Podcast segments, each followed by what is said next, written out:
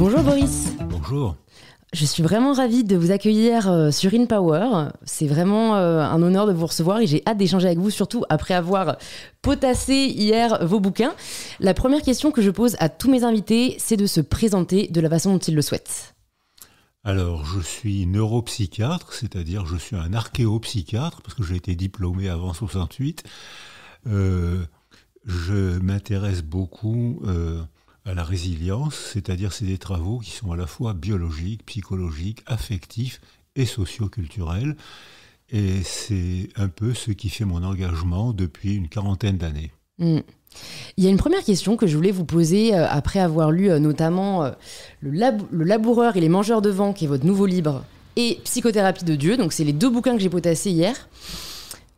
Vous expliquez que, notamment, vous, vous avez cherché assez jeune à comprendre le monde et que c'est pour ça que vous avez souhaité devenir euh, bah, neuropsychiatre. Et en fait, c'est vrai que tout de suite, moi, je me suis demandé, mais alors pourquoi vous n'avez pas voulu devenir philosophe? Parce que j'ai l'impression que c'est un peu les philosophes qui essayent de répondre à la question existentielle du sens de la vie. Alors oui, vous avez raison, mais euh, quand j'étais enfant dans les années d'après-guerre, j'entendais autour de moi expliquer la guerre par la folie de Hitler. Et je me disais dans mon esprit d'enfant, donc, euh, quand je serai grand, je serai psychiatre, je soignerai ces gens-là, et il n'y aura plus jamais de guerre. Euh, on n'a pas réussi à soigner Poutine. Ouais. Il n'est jamais trop tard, peut-être. donc, c'est une motivation autobiographique à cause de mon enfance. Euh, mais c'est vrai que beaucoup de scientifiques ont la même motivation. Hmm. J'ai posé la question que vous venez de me poser, je l'ai posée à, un congrès de linguistes presque tous les linguistes qui étaient autour de moi avaient un père aphasique, un petit frère autiste qui parlait pas, ce qui les avait motivés pour chercher à comprendre comment on peut faire pour aider ces gens à parler. Ils étaient devenus linguistes pour une motivation personnelle, une motivation autobiographique. Hmm, donc c'est un peu ce qui rejoint aussi votre travail du rôle de l'affect dans euh, notre, euh, notre destinée, en fait, presque, j'ai envie de dire, sur notre euh, structure et notre construction personnelle. Absolument. Alors, euh, quand j'étais étudiant, on nous disait qu'il fallait se méfier des émotions et de l'affectivité parce que ce n'était pas scientifique.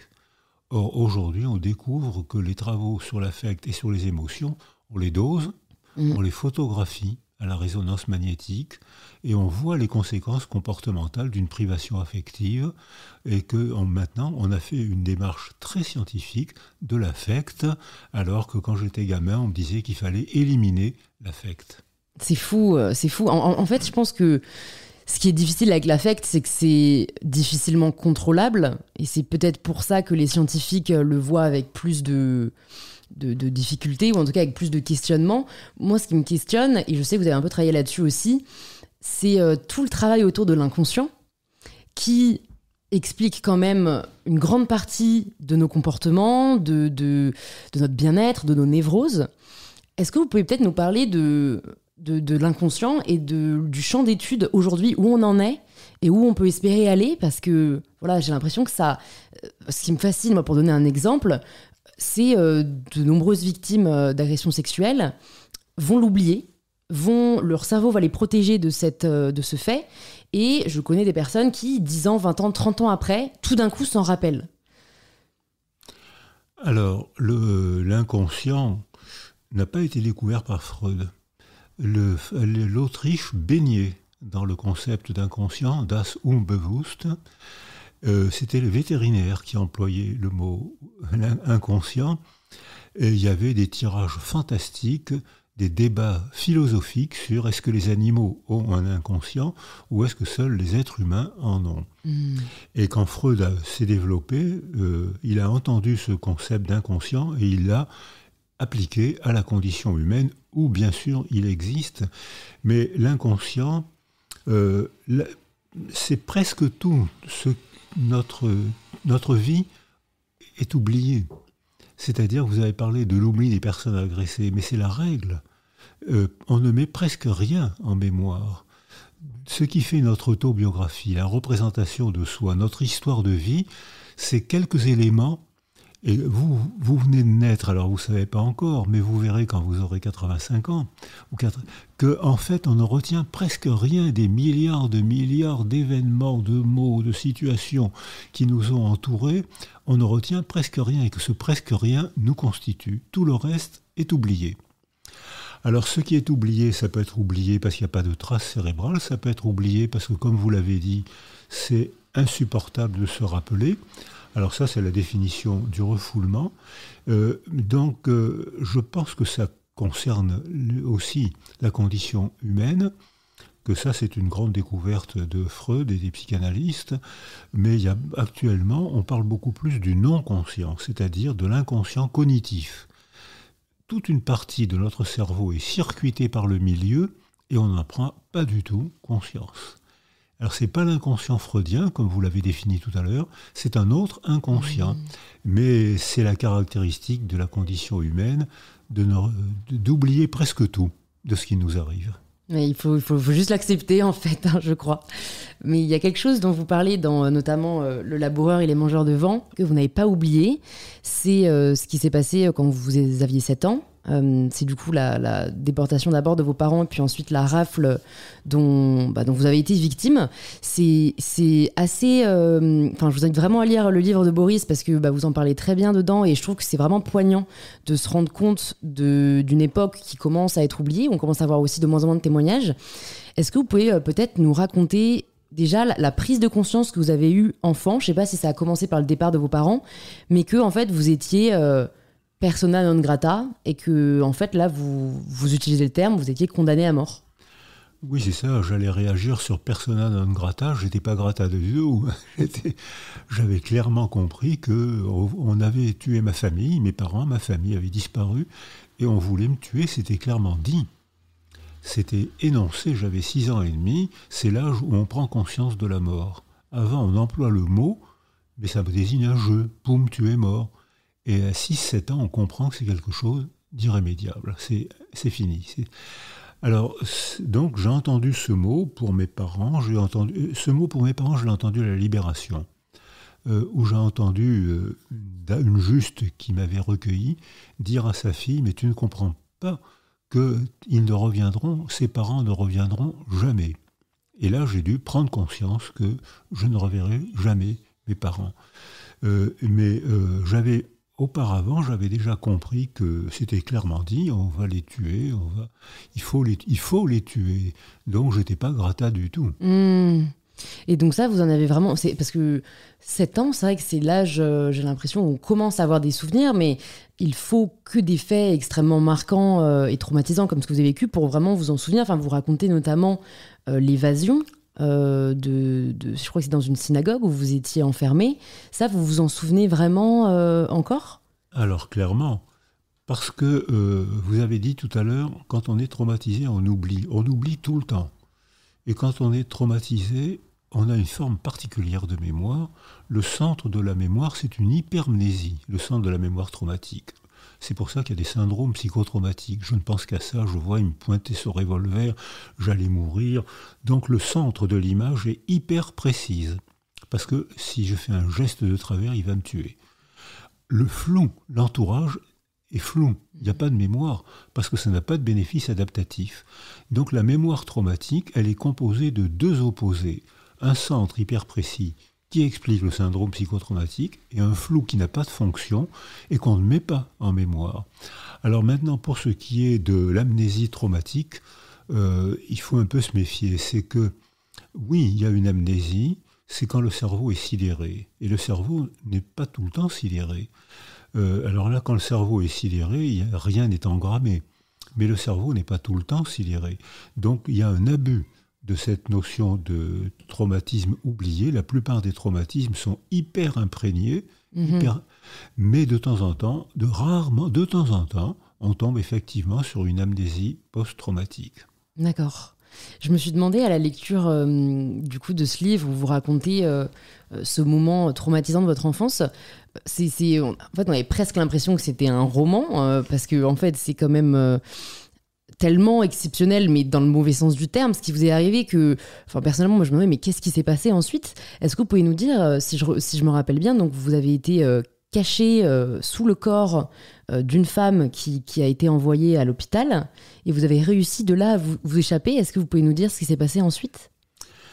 Alors, j'avais une hypermnésie de ce que vous venez de dire, mais quand je le racontais après la guerre, les gens éclataient de rire parce que comme vous l'avez dit, c'était invraisemblable. Vous avez hmm. employé le mot roman.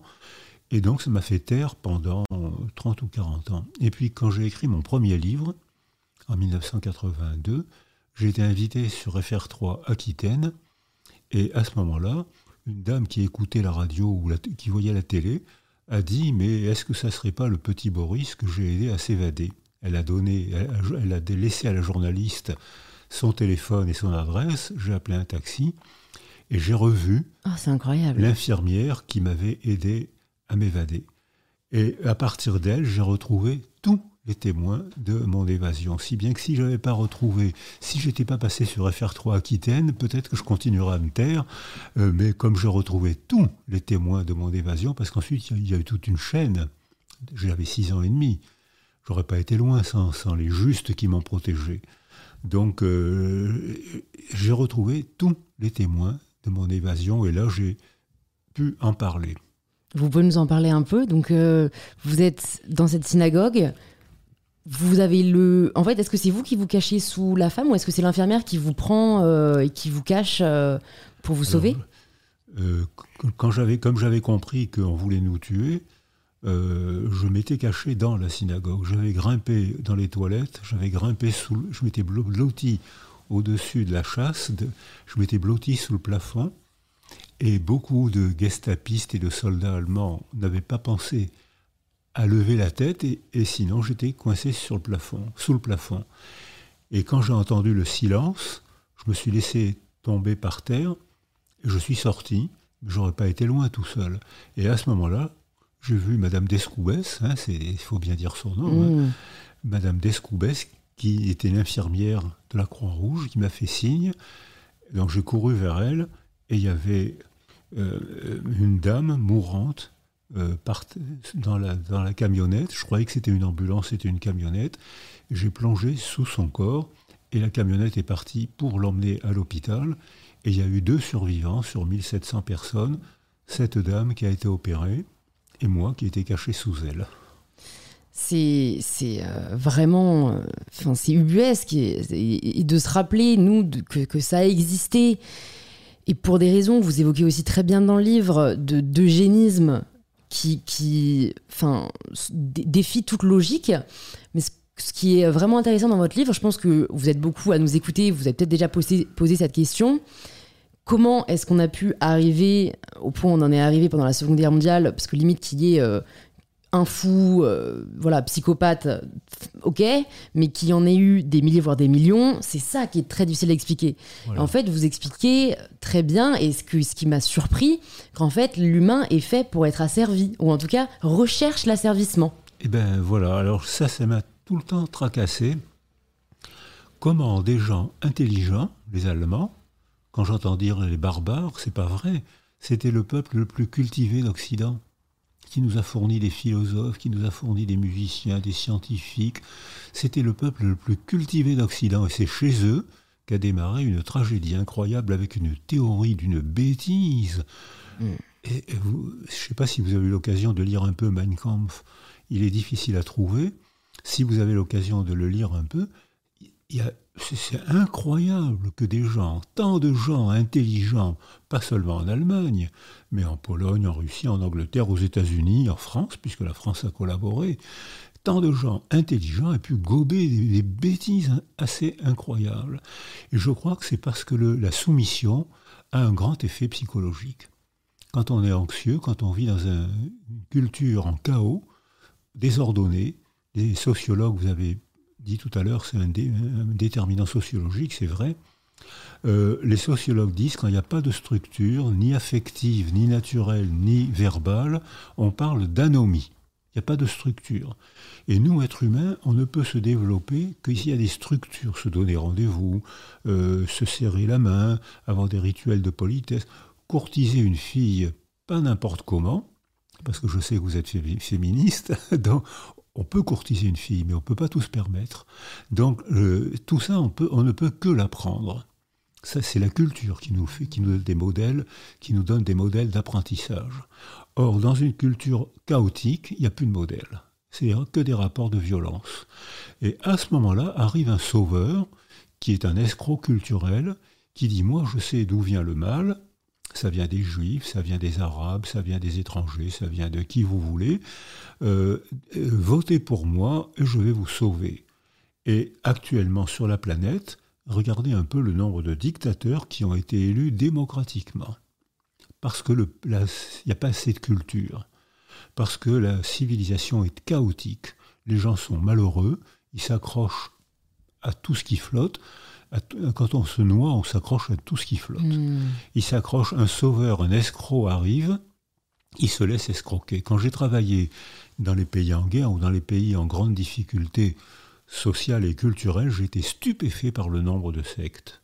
Les sectes courent pour faire leur marché quand les gens sont malheureux. Donc il faut s'arranger pour que les gens soient pas malheureux. Il faut s'arranger pour faire de la culture pour qu'on puisse se rencontrer, parler, euh, s'amuser, ne pas être d'accord. Ça fait partie de la condition humaine. Les débats démocratiques font partie de notre condition. Et s'il y a ça, ben, on vivra ensemble. Ça ne veut mmh. pas dire qu'on sera toujours d'accord, mais on vivra ensemble. Et s'il n'y a pas ça, on sera malheureux et on risque de nous-mêmes, vous, moi peut-être, de voter pour un dictateur. Mm. Il y a une phrase que j'ai notée euh, dans, justement aussi Le laboureur et les mangeurs de vent euh, qui m'interpellait. Euh, voilà, le malheur vient de ceux qui pensent autrement. Vous avez noté cette phrase. Et, donc je me suis vraiment demandé pourquoi a-t-on tant de mal à dialoguer, à accepter les personnes qui ne partagent pas les mêmes croyances que nous? C'est assez dingue quand on y pense. Eh bien, la plupart des guerres sont déclenchées par cette phrase les guerres de religion ont été déclenchées par euh, il ne pense pas comme nous, son Dieu est inférieur au nôtre, donc il mérite la mort. Euh, il n'a pas fait le chevalier de la barre au XVIIIe siècle, euh, il n'a pas fait un signe de croix en croisant un curé, donc c'était considéré comme un blasphème. Aujourd'hui, quand vous croisez un curé, vous faites un signe de croix Je souris. donc on n'y pense même plus. Donc il y a un bêtisier du blasphème. Mais le fait, quand on est malheureux, euh, on doit être rassuré par une seule vérité. Et il y a des gens parmi nous qui aiment douter, qui aiment se décentrer. Tiens, il, elle a dit ça, mais lui, elle, elle a dit autrement. Ça m'intéresse. Je me vais m'enrichir en lisant deux livres différents, en rencontrant deux cultures différentes, en comparant deux religions différentes. Ça va m'amuser, ça va m'étonner, parfois ça va m'irriter, mais c'est intéressant de penser qu'il y a plusieurs manières d'être humain. Et à ce moment-là, on devient tolérant. C'est-à-dire que je ne vois pas où est le crime de ne pas faire un signe de croix quand on croise un curé. Je ne vois pas où est le crime d'être musulman. Ou je ne vois pas. C'est leur culture, c'est sa mmh. culture. Il n'y a pas de crime du tout. Il y a un intérêt pour une autre religion, une autre culture. Mais il y a des gens qui ont besoin d'une seule vérité. Dites-moi où est la vérité, dites-moi ce que je dois croire. Et là, on entre dans la pensée totalitaire, c'est celle que je dénonce, que mmh. j'essaye de, comprendre et de dénoncer dans, avec mon laboureur. Mmh. C'est sûr, en fait, c'est, si vous l'abordez aussi, c'est accepter de ne pas comprendre qui est difficile. Et en fait, c'est quand euh, on va chercher désespérément une réponse, euh, dans le totalitarisme, ça va même être un responsable pour euh, soulager presque en fait euh, sa conscience. Oui. Et, c'est comment faire, j'ai envie, je ne sais, pas si c'est utopique de demander, mais comment faire pour accepter euh, de ne pas comprendre justement, pour se dire, bah, en fait, je ne sais pas, et je sais que moi-même j'en suis victime, je cherche toujours à comprendre voilà, les choses, alors que parfois on ne peut pas les expliquer. Mais vous avez raison, c'est très difficile de dire je ne sais pas. Et maintenant que je suis médiatisé, en grande partie grâce à vous, maintenant que je suis médiatisé, beaucoup de gens me posent des questions dans des domaines où j'ai pas de compétences. Et il m'arrive de plus de répondre, je ne sais pas. il y a des gens qui prennent ça très bien. Ah, il se reconnaît, il est modeste, il reconnaît. Je n'ai pas de mal à reconnaître, je ne sais pas, je ne sais pas. C'est pas, c'est pas difficile. Mais il y a des gens qui veulent avoir des certitudes, parce que la certitude est tranquillisante. Le doute invite à l'exploration. Elle a peut-être raison, peut-être qu'elle n'a pas raison. Le doute invite à la lecture, au voyage. Tiens, dans cette culture, c'est comme ça, mais dans cette culture, c'est autrement. Tiens, lui m'a dit ça, mais elle, elle m'a dit autre chose. Donc, ça invite à l'exploration. Alors que la certitude, oh, je suis tranquille, je sais où est le bien, je sais où est le mal. Je suis tranquille, mais si l'autre ne pense pas comme moi, il m'insécurise. Donc, j'éprouve son désaccord comme une agression. J'appelle la police. Hmm. Je veux, c'est un blasphémateur il faut qu'il se taise ou qu'on le mette en prison. Et c'est comme ça que démarrent les régimes, les pensées totalitaires. Est-ce que vous pensez que c'est hum, le que c'est que c'est fatidique, j'ai envie de dire? Est-ce que, que, c'est le le lot de l'histoire euh, que euh, de rencontrer des phases de paix puis de retomber en phase de guerre? Est-ce qu'il y aurait un moyen de ne pas retomber dans euh, les excès et, puis les, dérives dans lesquelles on est tombé auparavant, parce que il y, a cette phrase, euh, cette maxime populaire, l'histoire se répète, et on n'a pas envie d'y croire, mais j'ai l'impression que voilà, le contexte actuel donne de plus en plus raison à cette réalité. Donc, comment faire pour ne pas retomber dans les écueils Voilà, c'est le terme que je cherchais, dans les écueils du passé? Alors, vous avez dit, il y a eu des moments de paix et des moments de guerre. Il y a eu énormément de moments de guerre très cruels. Mm. C'est-à-dire que je crois que la les sociétés humaines se sont constituées grâce à la guerre, grâce à la violence des hommes, plus que celle des femmes. C'est-à-dire qu'on voit aujourd'hui que dans les violences conjugales, c'est 80% d'hommes, 20% de femmes. Dans la violence sexuelle, c'est 90% d'hommes, 10% de femmes. Euh, dont on parle très peu, tellement on pense que ce n'est pas leur violence. Mais il y, en a moins que d'hommes, plus qu'on le croit. Dans la violence routière, il n'y a pas, beaucoup de femmes non plus. Les femmes sont moins violentes que les hommes. Mais, je ne sais pas pourquoi, j'ai une idée, mais ça dépendra de vos questions.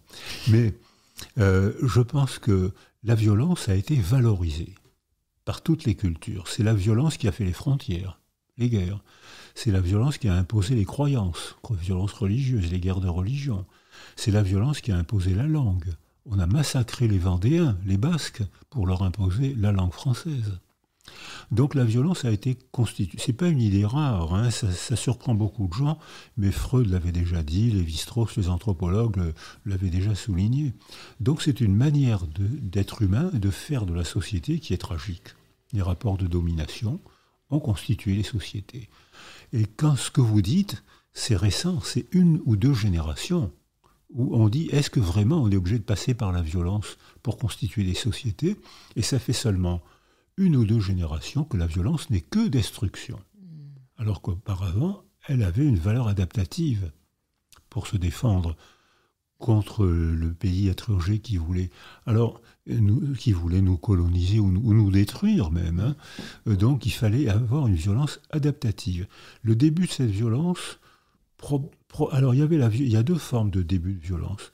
Il y a la violence émotionnelle, c'est auquel les garçons sont plus sensibles que les filles, c'est la privation affective. Les garçons, alors là, il y a beaucoup de travaux scientifiques qui montrent que les petits garçons sont beaucoup plus sensibles à la privation affective que les petites filles. Et que c'est donc, étant frustrés, étant inquiets, ils agressent. Alors que les petites filles ont un mécanisme de défense différents. Quand elles sont frustrées, quand elles sont en carence affective, elles trouvent très facilement un substitut affectif, une grand-mère, une nourrice ou la meilleure, ma meilleure amie. Toutes les, toutes les filles parlent de ma meilleure amie. Et, et c'est bien parce que ça leur permet d'avoir un tranquillisant relationnel, un tranquillisant humain, je, me sens bien quand ma nourrice est là, je me sens bien, je vais téléphoner à ma meilleure amie, on va aller au restaurant. Donc c'est des mécanismes culturels qui permettent aux filles de mieux se défendre contre la privation affective que les garçons. Et cette violence euh, des garçons, pourquoi est-ce qu'ils sont plus sensibles à la séparation que les filles? Euh, Probablement parce que pour des raisons biologiques, c'est-à-dire que les garçons sont XY, les filles sont XX. C'est-à-dire que si une anomalie est portée par un X, elle, peut ne pas s'exprimer, parce que l'autre, si l'autre X ne porte pas l'anomalie. Alors que chez un petit garçon, si l'anomalie, une anomalie est portée par un X ou souvent par un Y, qui est un chromosome fragile, ça s'exprime. Et d'ailleurs, en consultation de pédopsychiatrie ou de neuropsychiatrie, il n'y a pratiquement que des petits garçons. Les filles arrivent en consultation après la puberté parce qu'elles deviennent anxieuses alors que les garçons sont un peu trop sur deux, mais donc ça, veut dire qu'il y a un déterminisme ontogénétique, c'est-à-dire une construction, vous avez parlé tout à l'heure de construction sociale, ce qui est indéniable, mais il y a aussi une construction affective, une construction biologique et une construction socio et culturelle, c'est un échafaudage. Et à ce moment-là, on voit que cette manière de se socialiser, les jeunes la posent depuis pas longtemps, ça fait quand même 300 000 ans que monsieur et madame Sapiens sont sur Terre. Alors, et ça fait, on va dire 40 ans, 50 ans qu'on se pose la, question comme vous, venez de le faire. C'est récent. Je croyais que ça allait durer. Poutine me dit que c'est pas vrai. Et Poutine me démontre qu'on retrouve les processus archaïques de socialisation, la violence. Alors les femmes essayent de participer à la violence des hommes. Il y a des femmes qui s'engagent dans les armées. Elles sont moins violentes. J'habite à Toulon. Euh, et dans les, elles sont moins violentes que les hommes. Elles font de bonnes performances dans l'armée, dans les postes de responsabilité, gestion, commandement. Elles font des performances de, plus, de, mieux en mieux, mais pas dans la violence physique. Alors, ça, les femmes sont handicapées par leur manque de violence.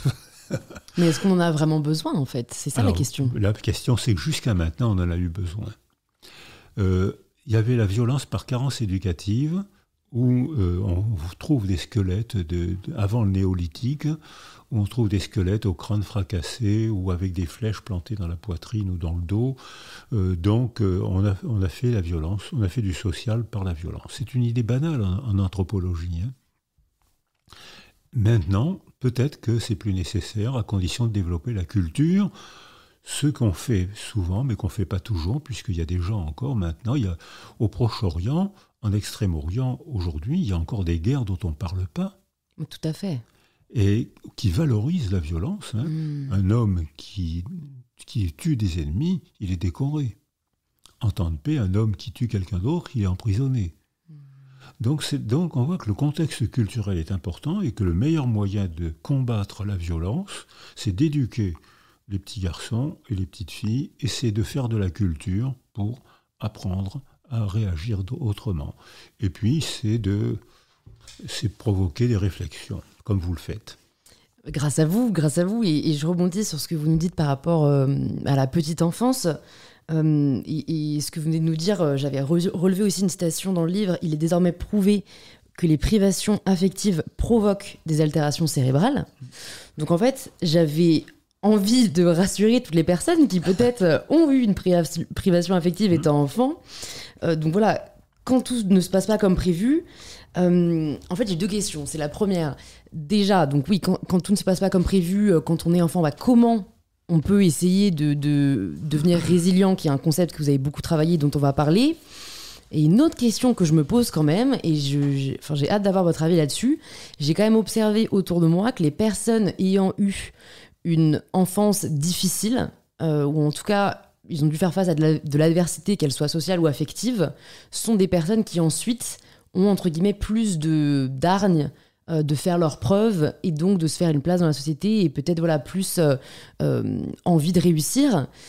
Mais d'un autre côté, cette réflexion est assez cynique parce qu'elle voudrait dire qu'en fait, il faudrait avoir des privations enfants pour créer une désirabilité supérieure par la suite.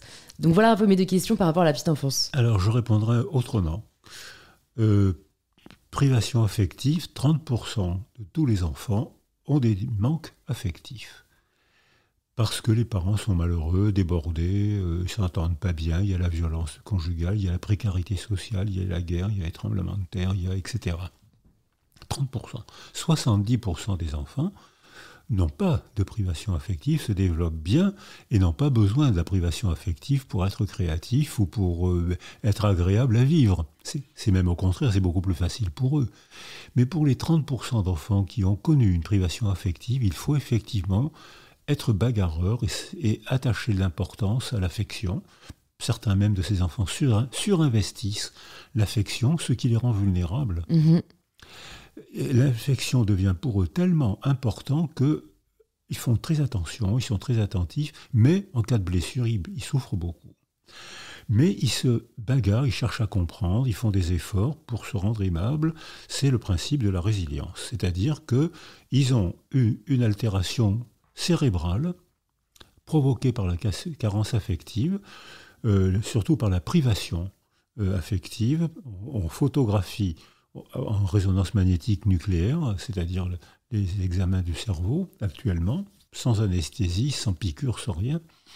On photographie et on voit que un enfant privé de relations affectives a deux lobes préfrontaux atrophiés, le circuit limbique de la mémoire et des émotions atrophiés, et au contraire, il a une hypertrophie de son amygdale rhinencéphalique, qui est le socle neurologique des émotions insupportables.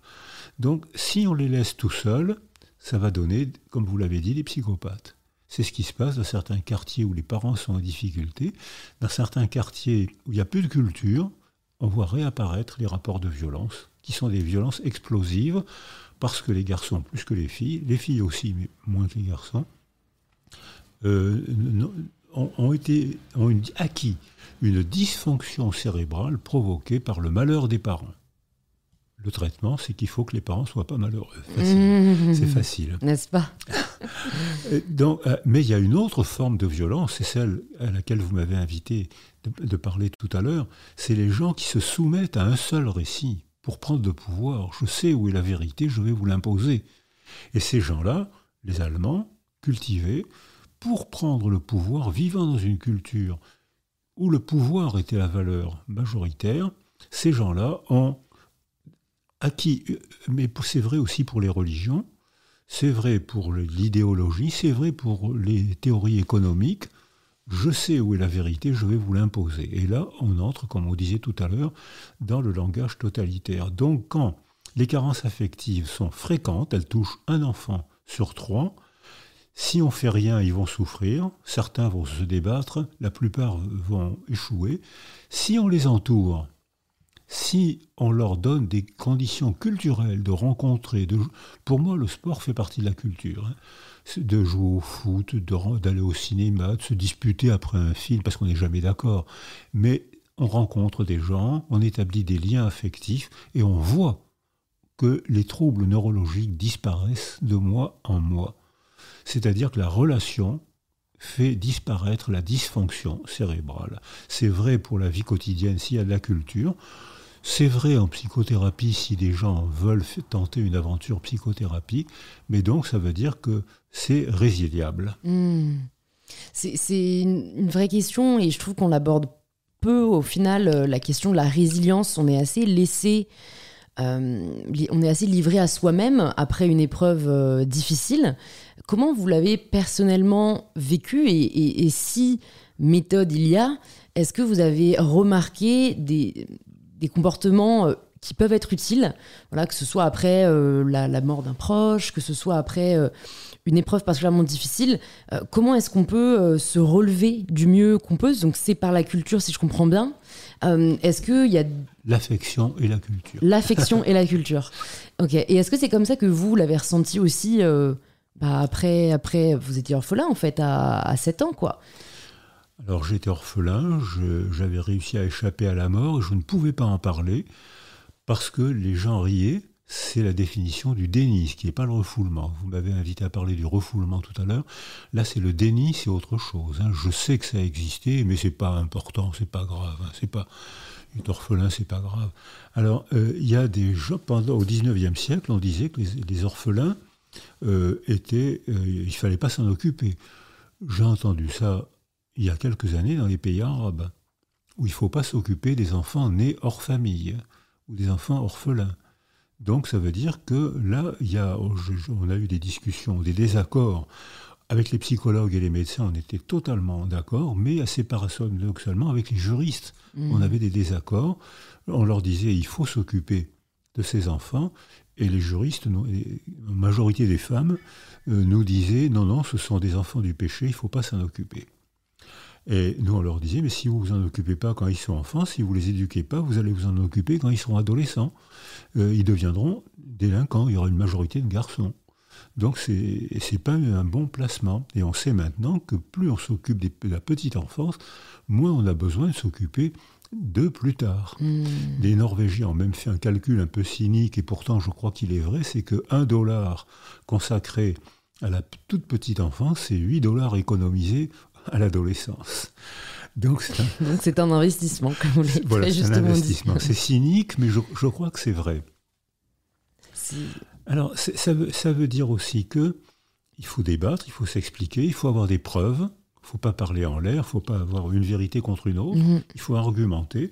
Et pour argumenter, il faut développer une démarche scientifique et philosophique.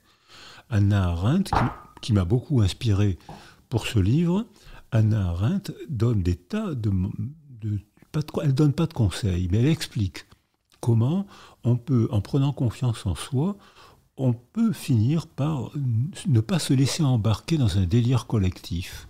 Le nazisme, pour moi, c'est un délire collectif. Mm.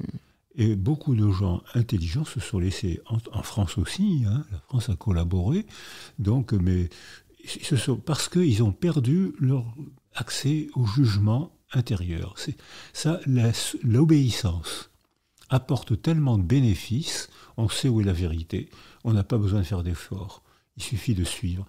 C'est, très gai. Les régimes totalitaires, il y avait mon souvenir d'enfant pendant la Seconde Guerre mondiale, c'était une très grande gaieté.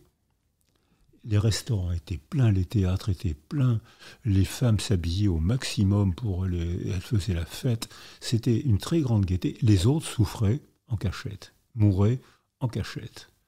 La, mo- la mort était honteuse, la souffrance était honteuse. On retrouve ça aujourd'hui chez les femmes agressées sexuellement. Elles, elles ont honte parce que c'est pas une image belle d'elles-mêmes qu'elles donnent. Et elles vont difficilement au commissariat. Mm. Donc, parce que c'est une image, c'est une image triste d'elle-même. Et hein. souvent, on remet leur question, leur, leur euh, réalité en doute. Donc, euh, Voilà, tu as dû le provoquer. mm. Euh, mais c'est moins en- c'est encore vrai, mais beaucoup moins qu'il y a une génération où c'était la règle. hein. Maintenant, c'est encore vrai, mais beaucoup moins. Donc ça veut dire que quand on est chassé de la société, c'est difficile d'en parler, sauf par le détour de l'œuvre d'art. Ce que je ne peux pas te dire parce que ça me donne une émotion trop forte, et parce que j'ai peur que tu ne me crois pas, ou parce que j'ai peur de te faire du mal si tu es ma fille j'ai peur de te faire du mal en racontant ce qui m'est arrivé. Voilà le père à qui c'est arrivé. Je me tais. Mais je peux en parler. Va voir ce film, lis ce livre et on en parlera. Et la fille très rapidement comprend que le comédien c'est mon porte-parole, que le Mmh. héros du roman, le roman met en roman imagination mon œil, il met en imagination ce qui m'est arrivé. Et là, l'émotion est maîtrisée Parce on maîtrise distance. et on ouais. peut en parler. C'est pour ça d'ailleurs que les traumatisés parlent en souriant de leur trauma avec leurs petits-enfants, alors qu'ils ne peuvent pas en parler avec leurs enfants.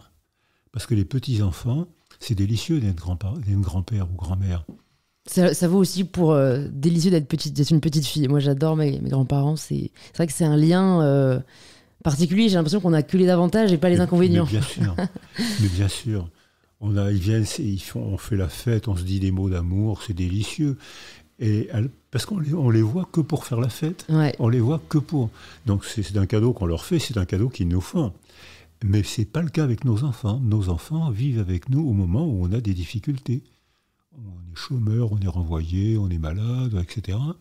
Et nos enfants baignent dans un appauvrissement affectif parce que les parents sont moins disponibles. C'est pas la faute des parents. Les parents sont moins disponibles parce que il y a eu un accident, il y a eu, ils s'entendent pas, parce que, etc. Du coup, ils sont moins vifs, moins gentils, moins sécurisants pour leurs enfants. Alors que pour les petits-enfants, on se donne rendez-vous pour se faire des déclarations d'amour et pour faire la fête. Hmm, c'est vrai que c'est quand même plus sympa. Est-ce que vous avez eu conscience de tout ça quand vous avez eu euh, vos enfants? Et comment, je pense, bon, voilà, peut-être à des parents qui nous écoutent, euh, comment faire pour euh, dépasser la peur de ne pas bien faire je pense qu'il y a beaucoup de parents, jeunes parents, qui, qui, voilà, ont peur de transmettre des traumatismes qu'eux-mêmes ont peut-être vécu ou voilà, de, de, de mal réussir une partie de leur éducation. Est-ce que vous auriez un conseil à leur partager? Non, je ferai, comme, je fais faire comme ma copine Anna, Anna Arendt. Hein, j'ai pas de conseils, mais j'ai des explications à proposer. Les gens décideront, ils choisiront, ils décideront. Euh, je pense que euh, la, la plupart des traumas sont difficiles à dire. Euh, j'ai été médecin au centre médico-social de la Seine, qui avait un chantier naval, et pendant la guerre, les communistes ont été courageux. Ils ont eu beaucoup de fusillés, beaucoup de déportés. Euh, et à la libération, ils ont décidé de manifester. Et eux, ils se sont pas Ils se sont manifestés pour dire voilà, j'ai été à Auschwitz, voilà ce que j'ai vu. Je suis un des rares. Il y avait 27 000 survivants sur presque un million de gens envoyés. Je fais, voilà ce que j'ai vu, je tiens à en témoigner. J'ai soigné tous leurs enfants. Parce que, en disant leur trauma, ils avaient transmis l'horreur, planté l'horreur dans l'âme de leurs enfants. Donc, il faut se taire. Mais si on se tait, on n'a pas un père, une mère entier. Papa, que j'aime beaucoup, il parle, il rigole, il joue au foot, il, et puis tout d'un coup, Papa, qu'est-ce qui s'est passé pendant la guerre? De quel pays tu viens? Pourquoi est-ce que tu as ça? Papa se tait. Son silence m'angoisse. Son silence me révèle le lieu de sa souffrance qui ne veut pas me dire qu'est-ce qu'il me cache. J'ai peur, j'ai une angoisse. Donc c'est pas facile parce que si on parle, on transmet l'horreur du trauma, et si on se tait, on transmet la non-représentation, le vide, l'angoisse. Alors ce que je comprends pas, c'est pourquoi, quand on va exprimer le traumatisme qu'on a vécu, ce que je pensais être assez salvateur, au final on se retrouve à le transmettre à nos enfants, alors que quand on dit rien, on ne le transmet pas, alors qu'on l'a vécu dans les deux cas. Non, non, quand on dit rien, on transmet l'angoisse. D'accord. Quand on parle, on transmet l'horreur, ça veut dire qu'on ne peut pas parler n'importe comment ça veut dire que euh, on peut pas. J'ai eu des tas de patients, le père a parlé, et ils m'ont, ces patients, leurs enfants, les enfants de ces hommes traumatisés, les enfants m'ont dit j'ai commencé mon syndrome psychotraumatique le soir même, tellement ils avaient vécu dans l'horreur du père. Parce que, alors maintenant, parce que notre culture a changé et que maintenant les traumatisés sont invités à parler. Parce qu'on sait, moi si j'ai pas parlé pendant 40 ans, c'est parce qu'il y avait un déni collectif. C'est parce que la culture ne me croyait pas. C'était tellement énorme, ce qui est arrivé était énorme, mon évasion était tellement rocambolesque qu'on ne me croyait pas. Donc je me suis dit, autant se taire. Et puis je risquais ma vie aussi. Si j'avais parlé pendant la guerre, je risquais la mort. Donc la culture ayant changé, la culture disant, euh, à ce moment-là, on invite les, les blessés à la parole, soit en public, soit mais c'est soit en psychothérapie, mais c'est pas obligatoire, les gens choisissent. Hein. Et ah, notre culture a changé, et là maintenant, on, on, entend la parole des victimes, alors que pendant des millénaires, la victime, c'était la vaincue. L'homme victime, c'était le vaincu. Mhm. La femme agressée sexuellement, tant pis pour elle. C'était, on, a fait des millénaires comme ça. La responsabilité doit changer de camp. C'est ce que disent les féministes, mais je crois que ça ne marchera pas parce que les pervers ne sont jamais coupables. Les pervers vivent dans un monde où il n'y a pas d'altérité. Donc pour eux, une agression sexuelle, je me suis bien marré. Oui, mais tu as vu l'état dans lequel... Ah oui, mais moi j'ai passé un bon quart d'heure. Le propre de la perversion, c'est qu'il n'y a pas d'autre, il n'y a pas d'altérité. Donc je pense que ça ne changera pas de camp. Si, si on arrive à faire changer la honte de camp, parce que, comme vous le dites très bien, aujourd'hui, pour beaucoup de femmes, c'est les femmes qui vont ressentir la honte de cette fête agressée, alors que c'est en aucun cas de leur faute. Parce qu'on a tendance encore à considérer aussi avec honte des femmes qui vont être agressées. Alors aujourd'hui, je pense que c'est quand même plus le cas aussi pour les agresseurs. On a vraiment honte et, ils sont montrés du doigt. On l'a vu avec MeToo. Mais je pense que si on arrive vraiment dans une société, dans une société où les femmes arrivent à ne plus avoir honte de ce qui leur est arrivé et, au contraire à transférer cette honte là où elle vient, peut-être que ça fera réfléchir à, deux fois, vu qu'apparemment ils ne réfléchissent pas, ces hommes qui agressent, parce que, comme vous l'avez dit aussi, euh, dans le schéma de la virilité, euh, la honte ne, fait pas non plus euh, bon ménage, dans le sens où ils ne veulent pas avoir cette image d'eux-mêmes. Aujourd'hui, cette image ne les dérange pas parce qu'ils se le voient comme euh, quelqu'un, je sais pas, de profiteur ou comme un playboy. Si on arrive à leur faire voir la réalité de qui ils sont en commettant ces agressions, après, voilà, c'est peut-être aussi. Ça, ça, arrive, mais c'est rare. Hein. Freud, les psychanalystes disent il faut culpabiliser les pervers. Alors là, ils ont honte, là, ils reconnaissent, mais ça arrive. C'est rare. Moi, je recommence que plutôt que de punir, plutôt que de faire honte, je crois qu'il faut éduquer et développer la culture. Éduquer les petits garçons les, petits, et les petites filles, leur apprendre à s'exprimer autrement que par des cris ou par la violence. C'est une Mm. question d'éducation où l'affectivité joue un grand rôle et c'est une question de culture. Le cinéma doit montrer le monde intime Totalement. D'une femme euh, agressée de façon à ce que euh, il y a des femmes qui, qui, sont qui agressent sexuellement. J'ai eu à accompagner des femmes pédophiles, des mères incestueuses. Elles sont beaucoup moins nombreuses que les hommes, euh, mais il y en a. Oui, totalement. C'est les deux. Et, mais comme vous dites, j'en parle pas mal dans mon livre, les représentations doivent changer parce que c'est aussi en objectifiant la femme comme on le fait aujourd'hui dans de nombreux films que des hommes en fait finissent par nous objectifier et donc, euh, euh, et donc nous agresser. Donc euh, ça c'était une parenthèse féministe, mais vous parlez de, psychanal- de psychanalyse et, et je, je crois savoir en tout cas de votre parcours que vous aviez un peu touché à vraiment différents aspects de la psychologie, de la psychiatrie. Et j'ai l'impression qu'aujourd'hui, on remet pas mal en question euh, la psychanalyse, qu'il y a beaucoup de nouvelles formes de thérapie qui naissent, euh, la psychothérapie, les thérapies comportementales, tout ça. Alors, c'est compliqué, hein, il n'y a pas une seule réponse, mais qu'est-ce que vous conseilleriez pour peut-être les personnes là euh, dont on parle, qui voilà, ont des traumas, ne se sentent aujourd'hui pas bien dans leur peau? Est-ce qu'un travail psychanalytique vaut le coup, j'ai envie de dire, parce que euh, de ce que moi, ma psy m'a dit, euh, même si elle est très euh, freudienne, ça prend quand même du temps. C'est des, des, des années. Et puis des sous. Voilà, et puis des sous, totalement. totalement. Alors que les thérapies comportementales, notamment, en tout cas, c'est moi ce que j'ai découvert, peuvent agir de manière beaucoup plus rapide et, euh, et, et de manière voilà, assez libératrice. Donc, euh, est-ce que pour vous, ça se complète? Est-ce qu'on peut choisir l'un ou l'autre? Quelles sont un peu vos, connaissances sur ce sujet? Alors j'ai fait une psychanalyse parce que quand j'étais jeune, il y avait, c'était presque obligatoire. Ça fait partie d'une formation que je ne regrette pas parce qu'elle m'a appris à me décentrer de moi pour me représenter, pour visiter le monde des patients. Et donc ça a été une formation que je ne regrette pas. Mais euh, la psychanalyse ne convient pas à tout le monde.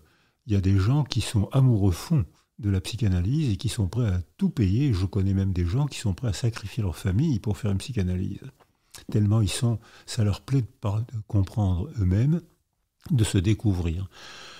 Euh, la psychanalyse qui a été, selon moi, une grande découverte, avant Freud, euh, quand quelqu'un souffrait, c'était le mauvais œil. C'est-à-dire c'était le voisin qui lui avait envoyé le mauvais œil, c'était euh, Dieu qui l'avait puni, c'était... euh, donc euh, les gens étaient complètement déresponsabilisés. Si, tu souffres, c'est que quelqu'un t'a empoisonné l'âme. Alors que ah, depuis Freud, on dit, si tu souffres, il y a un moyen de comprendre ta souffrance et il y a un moyen d'y échapper ou d'en faire quelque chose. C'est la phrase de Jean-Paul Sartre. hein. Fais quelque chose de ce que la vie a fait de toi. Euh, donc, alors donc, la découverte freudienne a été l'ouverture du continent du dedans. Une nouvelle manière de penser qui a marqué le 19e siècle, le 20e siècle. Donc ça, merci Freud, merci la psychanalyse. Mais après, dans les années 60 et surtout après mai 68, on a vu apparaître des dogmes psychanalytiques, des chapelles psychanalytiques, une cinquantaine de chapelles psychanalytiques différentes, se haïssant et se faisant des procès, ce qui n'est pas très la preuve d'une grande paix intérieure.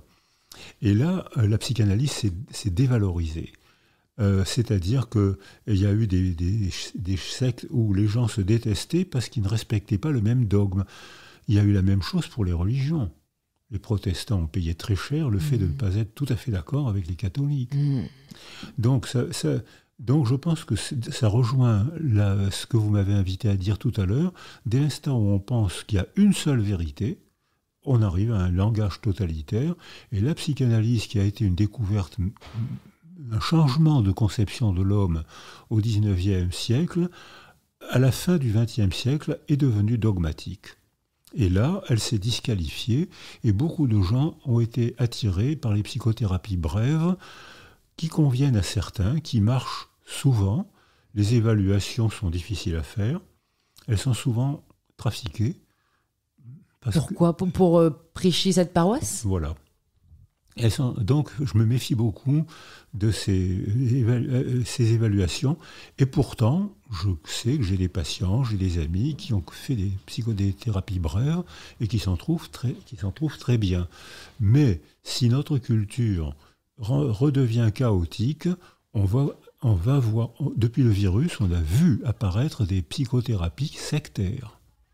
Depuis le virus, en deux mmh. ans. En deux ans, on a vu apparaître une.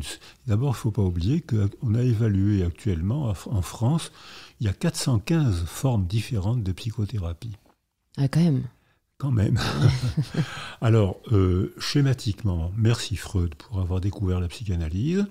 Ça convient à certains, bravo, tant mieux pour eux. Ça convient pas à tout le monde. Il faut trouver d'autres modes de prise en charge. Mais je retrouve la, la réponse que je vous ai faite tout à l'heure c'est quand même la sécurité affective, les relations amicales, euh, familiales mm. au quotidien et une réflexion culturelle provoquée par le cinéma, la littérature, la philosophie.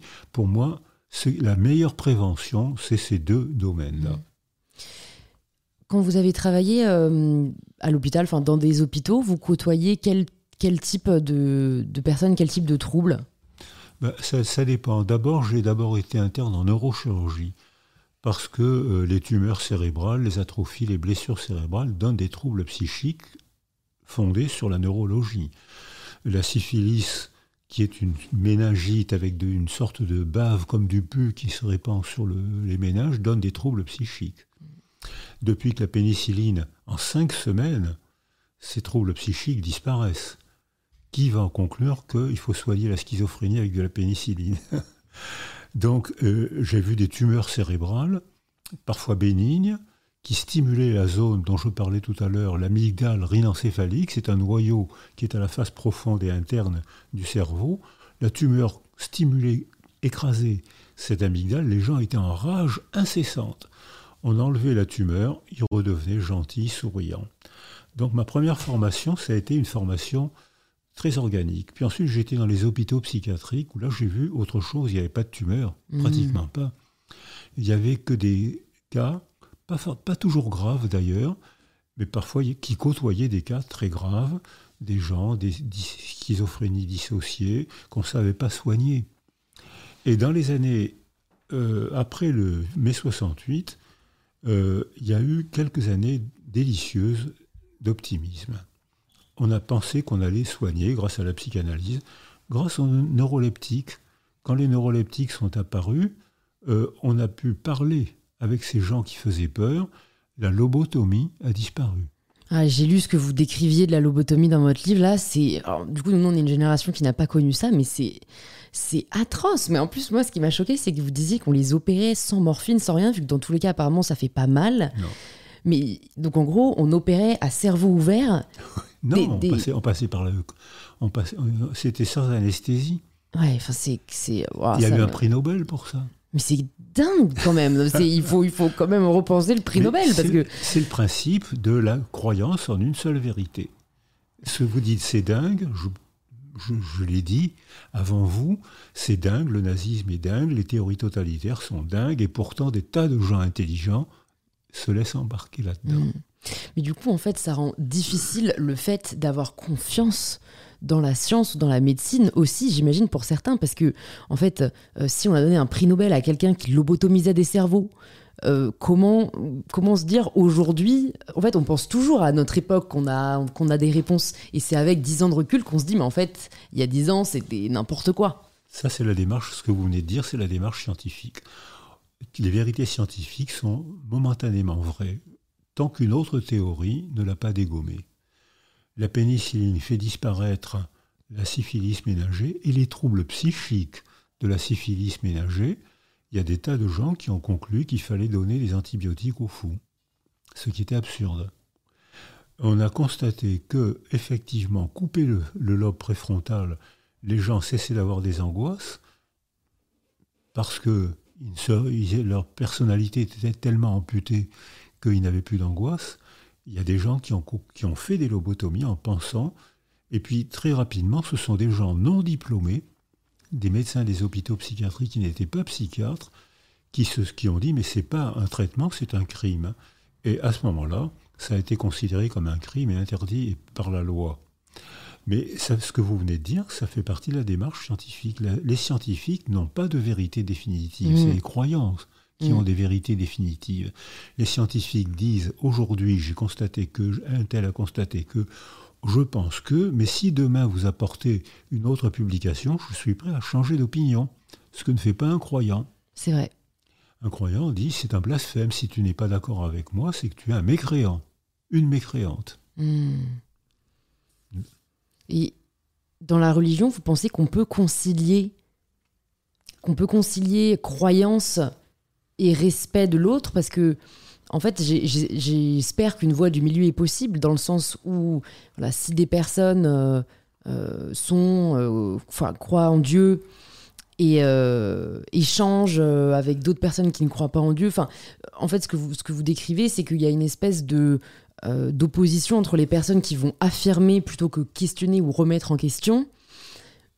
Mais dans la religion, j'ai l'impression que c'est différent dans le sens où c'est une croyance ils disent pas que les autres ont tort, ils disent juste que moi je crois en cela, ils n'ont pas forcément envie euh, de convaincre l'autre comme le, peuvent le faire des personnes qui croient en des médecines alternatives. Alors, je pense, je dirais pas comme ça. Je pense que euh, la science pose des questions et évolue, donc peut très bien changer de théorie et de pratique. Euh, je pense que il faut distinguer la spiritualité et la religion. La spiritualité caractérise la condition humaine presque tous les êtres humains, un jour, pensent à Dieu. alors il appelle Dieu, il appelle Allah, il appelle euh, force supérieure. J'entends beaucoup de jeunes aujourd'hui qui disent qu'il y a une force supérieure qui nous gouverne. Bon, avant on appelait ça Dieu. Je pense que quand les gens ont acquis un attachement sécure, c'est ce que je dis dans mon livre sur psychothérapie de Dieu. Ça les intéresse, c'est ce que je disais tout à l'heure pour la culture, ça les intéresse, ça les choque pas que quelqu'un ait une autre croyance qu'eux. Moi, je suis chrétien, tu es musulman, ça m'intéresse. Dis-moi comment tu fais. Dis-moi comment ta croyance religieuse organise ta famille. Dis-moi quelles sont les valeurs proposées par ta religion. Je te dirai quelles sont les valeurs proposées par ma religion. Et dans ce cas-là, c'est intéressant. C'est la hmm. culture. En revanche, le drame arrive quand je pense que je suis le seul à avoir le vrai Dieu et que si tu n'es pas d'accord avec moi, tu es blasphématoire. Donc là, tu mérites la mort. C'est pour ça que tout à l'heure, je disais que le chevalier de la barre euh, euh, a été condamné, il est mort. Les Templiers sont morts parce qu'ils mettaient en doute, les, protestants ont payé très cher leur petit désaccord avec l'Église papale, comme ils disent. Donc je pense que ça c'est dû à l'insécurité ces gens ont besoin de s'accrocher à une certitude parce qu'ils ont une insécurité, ils ne sont pas assez forts, ils n'ont pas assez confiance en eux pour accepter que quelqu'un croit différemment qu'eux. Si les gens sont confiants, paisibles, pourquoi mm. pas fréquenter un musulman, un juif, un bouddhiste, un bachibouzouk mm. Pourquoi pas? Ça m'intéresse, ça m'étonne, ça m'intéresse. Mais pour ça, il faut que j'ai une paix intérieure. Si je suis anxieux, si je suis en incertitude, je vais me raccrocher et dans ce cas-là, je risque de devenir totalitaire. Donc confiance en soi et ouverture d'esprit sont corrélées. Mais oui. Comme c'est, notre ami Anna Arendt dit très bien que euh, il faut si les enfants se développent bien, euh, ce qui est le cas de 70% des enfants dans notre culture. Mais attention, mm.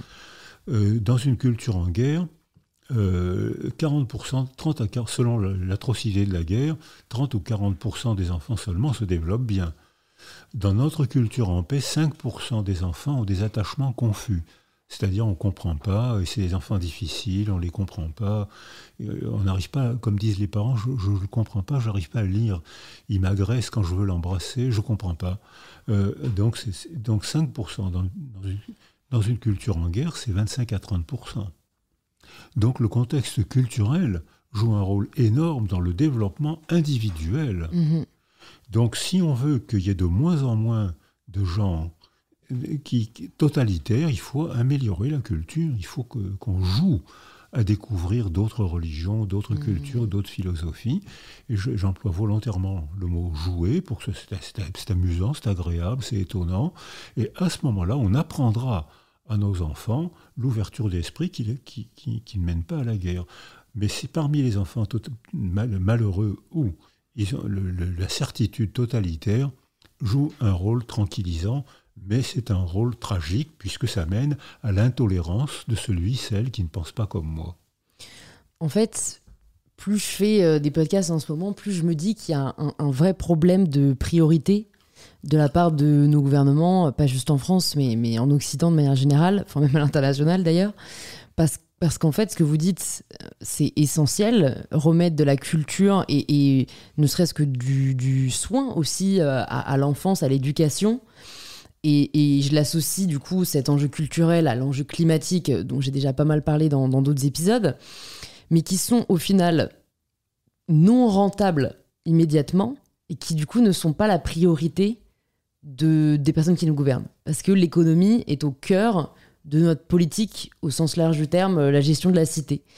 Et, ça, c'est très difficile, je trouve, d'en avoir conscience. On est de plus en plus en avoir conscience. Et pourtant, on se sent très impuissant face à, cette, euh, face à ce constat. Mais oui, présentez vos élections, je voterai pour vous. Parce ah, c'est gentil. Bah, alors, si vous votez pour moi, je me présente.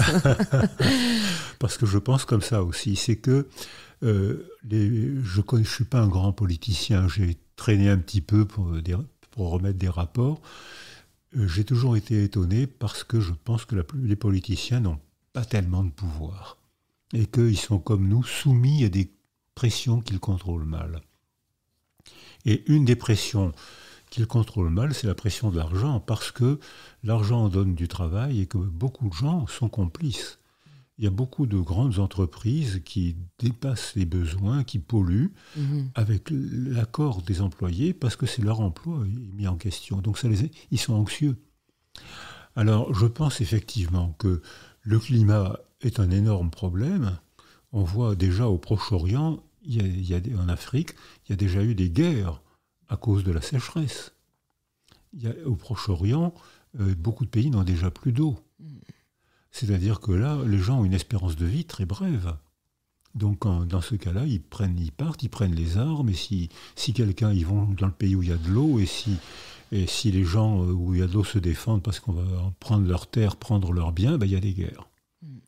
Donc, donc ça, c'est chaque fois qu'il y a une sécheresse, il y a des guerres tout de suite, dans les, dans les, mois, dans les mois qui suivent. Poutine, c'est pas une guerre de sécheresse. Hein. Poutine, c'est ce qu'on disait tout à l'heure, c'est la guerre d'une seule représentation, la grandeur de la Russie, qui est vraie. La, culture russe a été est encore magnifique. Il y a des gens, des créateurs que j'admire, que j'aime beaucoup, qui ont embelli notre culture, comme les Allemands d'ailleurs. Hein. Il y a mhm. beaucoup d'Allemands qui ont embelli. On en a profité. Mais euh, actuellement, c'est un régime totalitaire veut imposer sa loi, pour des raisons économiques, comme les grandes entreprises internationales, mondiales, veulent imposer leur loi pour gagner plus d'argent, quel que soit le prix que ça coûte aux autres. Hmm. Et là, effectivement, il y a un problème, c'est que, mais là, il faudrait demander à les politiciens, c'est difficile pour eux, parce qu'ils sont obligés de négocier entre des, forces très grandes, supérieures même aux forces d'État, hmm. et ils sont obligés de négocier entre l'entreprise qui crée des emplois et l'entreprise qui détruit des êtres, humains, des êtres humains. Mais les entreprises sont en train de changer. Elles sont contraintes de changer parce que les personnes qui achètent leurs produits commencent à se plaindre. voilà. Et puis surtout parce que les rapports de hiérarchie les rapports de domination qui ont fait la culture humaine dans tous les pays, dans toutes les cultures jusqu'à maintenant, maintenant c'est pas, c'est plus accepté. Donc ça veut dire que les entreprises, la hiérarchie, euh, l'entreprise euh, Charlie Chaplin, celui qui, domine et puis euh, qui domine et qui fait taire tout le monde, et puis les hommes qui passent des, des, des vies entières à faire un geste stéréotypé, maintenant c'est moins accepté. Donc les entreprises, par bonheur, sont en train d'évoluer et maintenant, elles attachent beaucoup d'importance au bien-être des employés et il y a des tas d'aménagements qui fait que même ça, l'industrie va changer. Mais peut-être qu'on la payera plus cher aussi. Hmm. Et puis surtout, on voit que les jeunes là, sont en train de préparer une réforme, une, révolution culturelle. C'est que nous, on considérait que en haut euh, de, la hiérarchie des valeurs, il y avait euh, faire une famille et euh, avoir un métier. Et de plus en plus de jeunes aujourd'hui pensent que faire une famille, c'est trop coûteux, Beaucoup de jeunes. Ou alors c'est trop risqué. Moi j'ai fait un sondage récemment sur Instagram. J'ai demandé à ma communauté, euh, bon, je suis majoritairement suivie par des femmes, si elles souhaitaient avoir des enfants ou non. Et il y avait à peu près 65% de oui et 35% de non ou de je ne sais pas.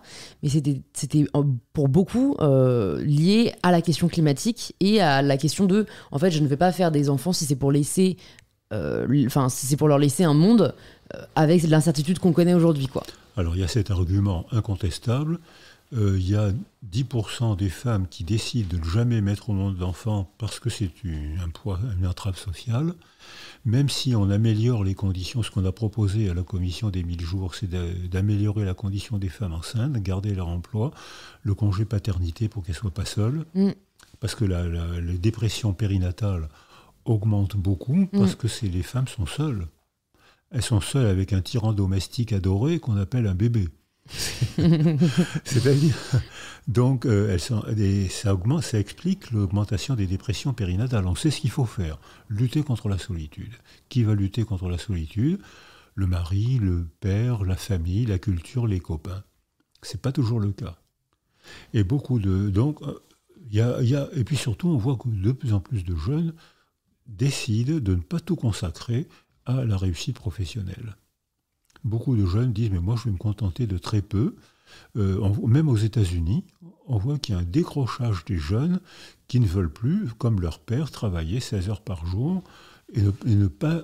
Le chef de famille napoléonien, 1804, Napoléon. Du Code civil. Code civil nomme les hommes chefs de famille. Et les femmes soumises à leur mari. Voilà. Et les femmes, non et les, les, femmes soumises à leur mari. Si, si, parce qu'elles ont signé par contrat euh, en l'épousant qu'elles se soumettaient à lui. Obéir. Mm. Donc, euh, mais les hommes chefs de famille n'étaient jamais dans leur famille. C'est les femmes qui faisaient tout. C'est les femmes qui géraient les familles. Et beaucoup de femmes n'étaient pas malheureuses de faire ça. Tout à fait. Donc, ça, donc la culture est en train de changer. Mais le prix du fonctionnement de la famille, c'était que les hommes travaillaient 15 heures par jour et que les femmes ne pouvaient pas devenir des personnes. L'aventure, l'épanouissement personnel d'une femme n'était pas pensé. Une femme devait se consacrer à son mari, à ses enfants. Ouais, c'était sacrifié pour les autres, entre guillemets, et pour certaines ça leur convenait, mais pour d'autres c'était... C'était pareil pour les hommes. Quand les hommes travaillaient 15 heures par jour au fond des mines, 6 jours par semaine, j'ai soigné des hommes qui ne voyaient pas la lumière du jour pendant mmh. tout leur travail, qui donnaient tout leur salaire à leurs femmes. Mmh. J'ai soigné des hommes mourant de silicose. Ils étaient descendus à la mine à l'âge de 13-14 ans. Ils savaient qu'ils avaient une chance de mourir à 45-50 ans de silicose et de donner tout leur salaire à leurs femmes. Donc ce que vous dites pour les femmes est incontestable. Je crois qu'on peut le dire pour les hommes aussi. On ne peut pas le dire pour les 4%, 5% d'aristocrates, où là on avait l'image caricaturale de la phallocratie. C'est-à-dire qu'il décide tout et on le sert. Mais c'était 4% de la... Avant l'ère industrielle, c'était 4% de la population. Les grands aristocrates, les grands bourgeois euh, et les grands prêtres. 5%. Puis quand l'industrie s'est développée, les femmes sont devenues ouvrières, elles ont échappé à la loi du père ou à la loi du prêtre, et comme elles gagnaient leur vie, et comme il y avait des cités ouvrières, elles ont gagné leur liberté en travaillant. Et là, elles ont dit, je veux bien avoir un enfant avec celui-là, mais pas avec celui-là. Et elles ont introduit l'amour dans le mariage, alors qu'avant, le mariage était un contrat social. Hmm. Et même la maternité, pendant très longtemps, la maternité, euh, on ne demandait pas leur avis aux femmes, elles devaient mettre au monde des garçons de préférence à des filles, parce que les garçons faisaient la guerre et travaillaient 15 heures par jour au fond des mines. Et on sacrifiait. Et aussi parce que c'est eux qui étaient héritiers. Donc c'est eux qui héritaient. C'était la conséquence de faire la guerre. Mm. C'était la conséquence. C'était tout un système de pensée qui était mis en place parce que la violence était socialisante. Mais maintenant, les jeunes ne veulent plus que la violence soit socialisante. Je prie qu'ils aient raison, mais il n'y a pas loin de chez nous, il y a un gars qui est en train de penser que la violence peut être socialisante et qu'on peut s'emparer des pays voisins pour profiter de leur richesse. C'est ce qu'on a fait avec l'Afrique, hein. c'est ce qu'on a fait avec la colonisation. Mmh, c'est vrai, c'est vrai, et on a, on a beaucoup moins parlé. Et ça vaudrait le coup d'avoir un podcast. Je serais preneuse de vos recommandations, peut-être de personnes euh, qui peuvent venir sur InPower pour en parler. J'ai quelques dernières questions pour vous. Il y a un mythe déjà que j'avais envie de vous, de vous, sur lequel je voulais vous questionner. On entend un peu la croyance populaire. euh, euh, on n'utilise que 10% de nos facultés euh, cérébrales. Je me, j'imagine que c'est faux, mais voilà, je voulais voir avec vous d'où ça vient. Et même si on n'utilise pas que 10%, à mon avis, on n'utilise pas forcément tout notre potentiel. Et comment faire justement pour peut-être exploiter un peu plus nos facultés cérébrales? Mais bien sûr. Alors, le 10% vient d'une rumeur. Et les rumeurs, certaines rumeurs se, se propagent avec une très grande facilité. Et ça plaisait, je ne sais pas d'où ça vient, mais euh, on disait ça. Moi, j'ai appris ça aussi. On n'utilise que 10% de son cerveau. Mais c'est pas vrai. En fait, le cerveau, ce qu'on sait maintenant, c'est que le cerveau est sculpté par le milieu. Et quand on organise mieux le milieu, on sculpte mieux le cerveau. Et les enfants se développent mieux. Et nous-mêmes, on vit mieux. Alors, donc, c'est pour ça que. Alors, euh, les mythes se développent avec une très grande facilité. hein. On a appelé les femmes le sexe faible. Or, euh, actuellement, euh, l'espérance de vie des femmes est plus longue que l'espérance de vie des hommes.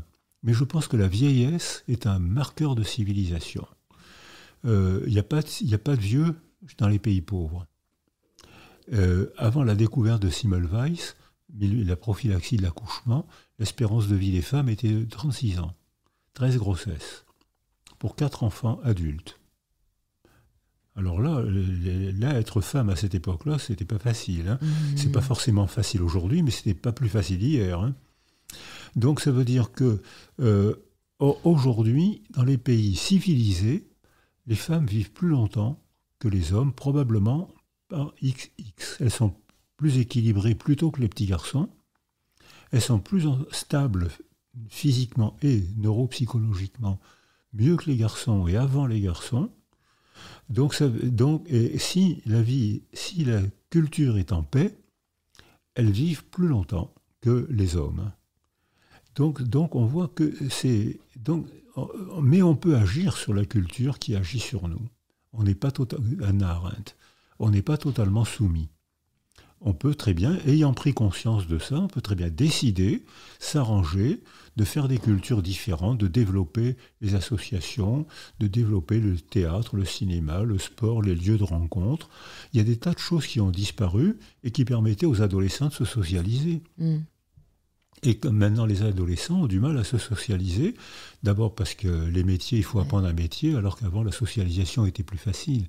Quand j'étais gamin, je fais partie d'une classe d'âge où 3% des enfants allaient jusqu'au bac. Les autres, les garçons allaient à l'usine, les filles allaient à l'usine aussi. 3% seulement? Mais oui, Vous faites partie de ces 3% du mais coup? oui, Ah oui, quand même. mais oui. Parce que euh, les études, ce n'était pas une valeur. Ce qui était une valeur, c'était qu'une femme se marie. Le plus beau jour de ma vie, ce n'était pas toujours le cas. Il fallait qu'une femme se marie, mette au monde des garçons, des enfants, surtout des garçons. Et il fallait qu'un homme fasse la guerre et travaille le, plus possible. Ça, c'était l'enjeu de la société. Ça ne veut pas dire que ça- les hommes buvaient beaucoup. Mm. Donc la violence conjugale était peut-être encore plus grande qu'aujourd'hui.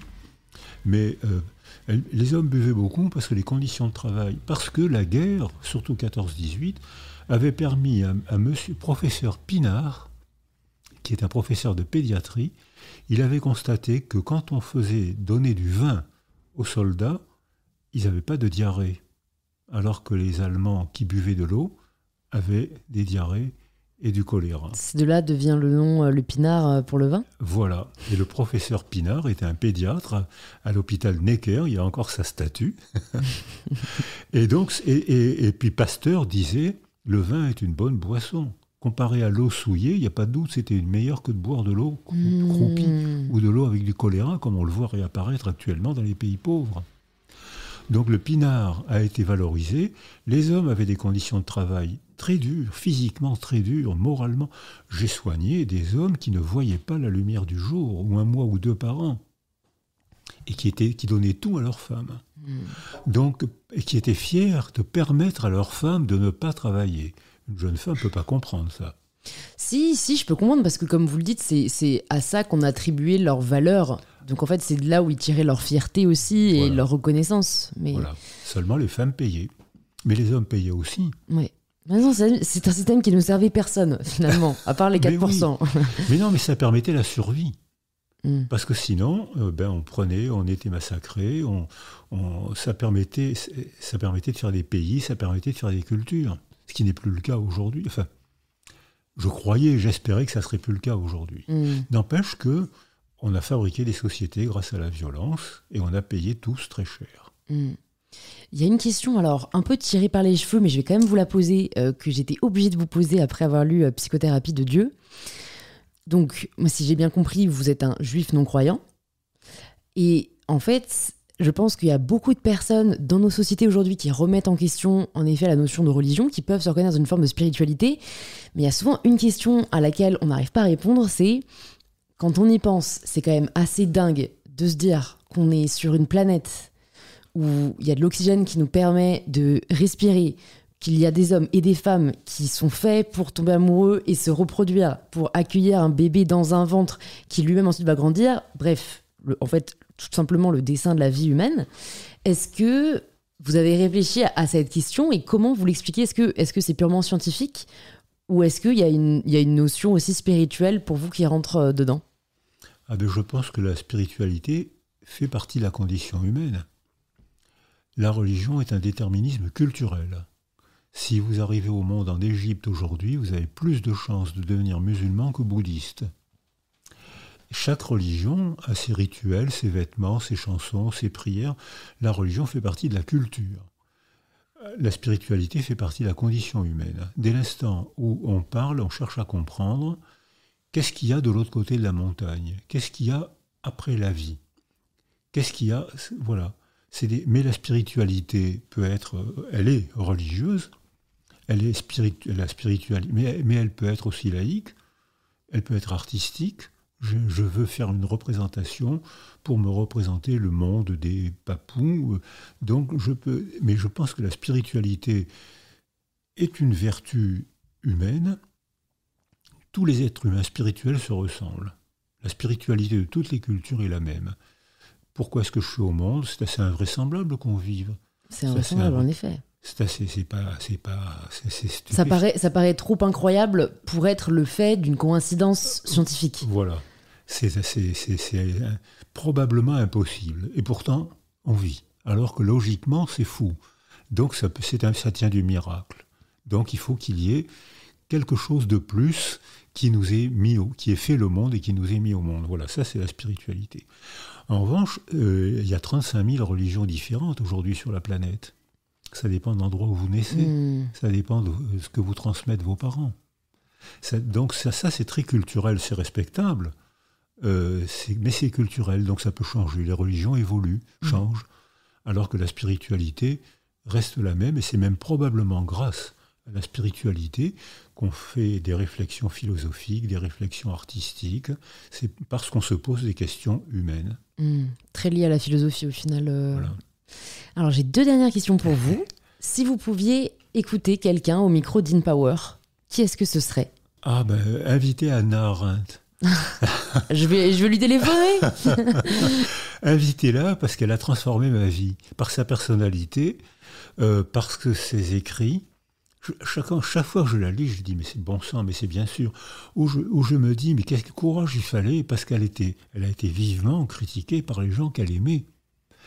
Comment elle a fait pour tenir le coup et garder la force dans ses, dans ses pensées, hmm. et sans haïr, elle n'avait aucune haine.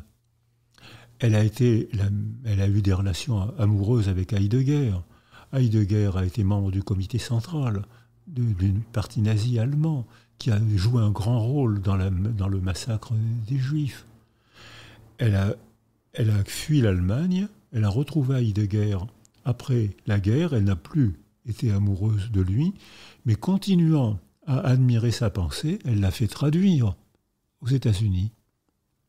Comment elle a fait pour garder cette liberté intérieure, cette force d'esprit?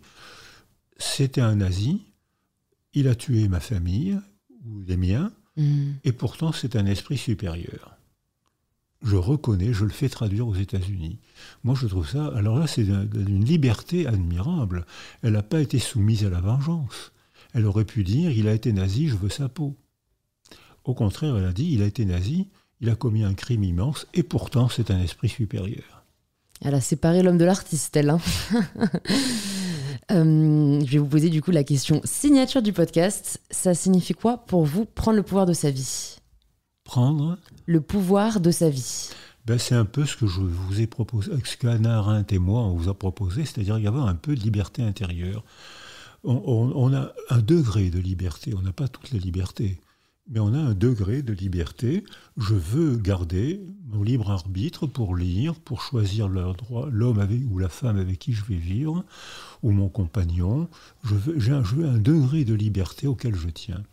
Donc je, n'ai pas toutes les libertés, je vais mourir un jour, je n'ai pas toutes les libertés, euh, mais je tiens ce degré de liberté parce que ça donne sens à ma vie. Hmm. Allez, je me permets une dernière question bonus. Comment ne pas avoir peur de la mort? Alors, je pense que c'est les jeunes qui ont peur de la mort. Les vieux, quand la mort approche, euh, on s'y accoutume. Euh, et je pense que les vieux ont moins peur de la mort que les jeunes. Parce que, puis en plus de ça, la représentation du temps pour les âgés est différente. Quand on vieillit, on pense ce qu'on a fait, c'est long. On a une longue représentation du temps. On pense à ce qui se passera après notre mort, c'est-à-dire ce que deviendront nos enfants, nos petits-enfants. Et si on est croyant nous-mêmes, qu'est-ce qu'on va devenir après notre mort? J'ai rencontré sœur Emmanuelle quelques jours avant sa mort. Elle n'était pas anxieuse. Elle me disait, j'ai 103 ans, 104 ans, je ne me rappelle pas. Enfin, elle avait, dépassé les 100 ans. Et elle avait bien sa tête vive. Et elle me disait, à vu mon âge, je vais enfin savoir. C'est-à-dire que pour elle, l'après, la mort, euh, c'était euh, autre chose, une autre forme de vie. Elle n'était pas anxieuse du tout. Alors, euh, je crois que les jeunes, en revanche, qui sont toujours au sprint, eux sont anxieux. parce qu'ils vivent au sprint, et qu'est-ce que je vais faire et Ils ont le vertige de la non-représentation. Le vide déclenche une vertige. S'il n'y a pas de culture, s'il n'y a pas... La religion remplit le vide de la mort, euh, avec des récits, avec des objets, avec des sépultures. Les Égyptiens ont, consacré toute leur culture au, trépas, à la mort. Les chrétiens ont embelli les campagnes avec les chapelles et les cathédrales. C'est-à-dire que la préoccupation de la mort a donné sens à la vie. Et, les, les, âgés, je crois, euh, certains bien sûr ont des paniques anxieuses parce que c'est un passage, comme disaient les Égyptiens, angoissant, mais moins que les jeunes qui, eux, ont des véritables paniques anxieuses hmm. déclenchées par l'angoisse de la mort. Lire, je pense que ça peut aider. et lire vos livres, bah, du coup, que je me permets de rappeler. Donc, Le Laboureur et les Mangeurs de Vent et Psychothérapie de Dieu, qui sont tous les deux parus chez Audi Jacob. Merci beaucoup, euh, bah, Boris, pour ce très bel échange. J'ai été ravie de vous recevoir et puis j'ai hâte euh, de continuer à lire vos ouvrages. Merci de m'avoir invité.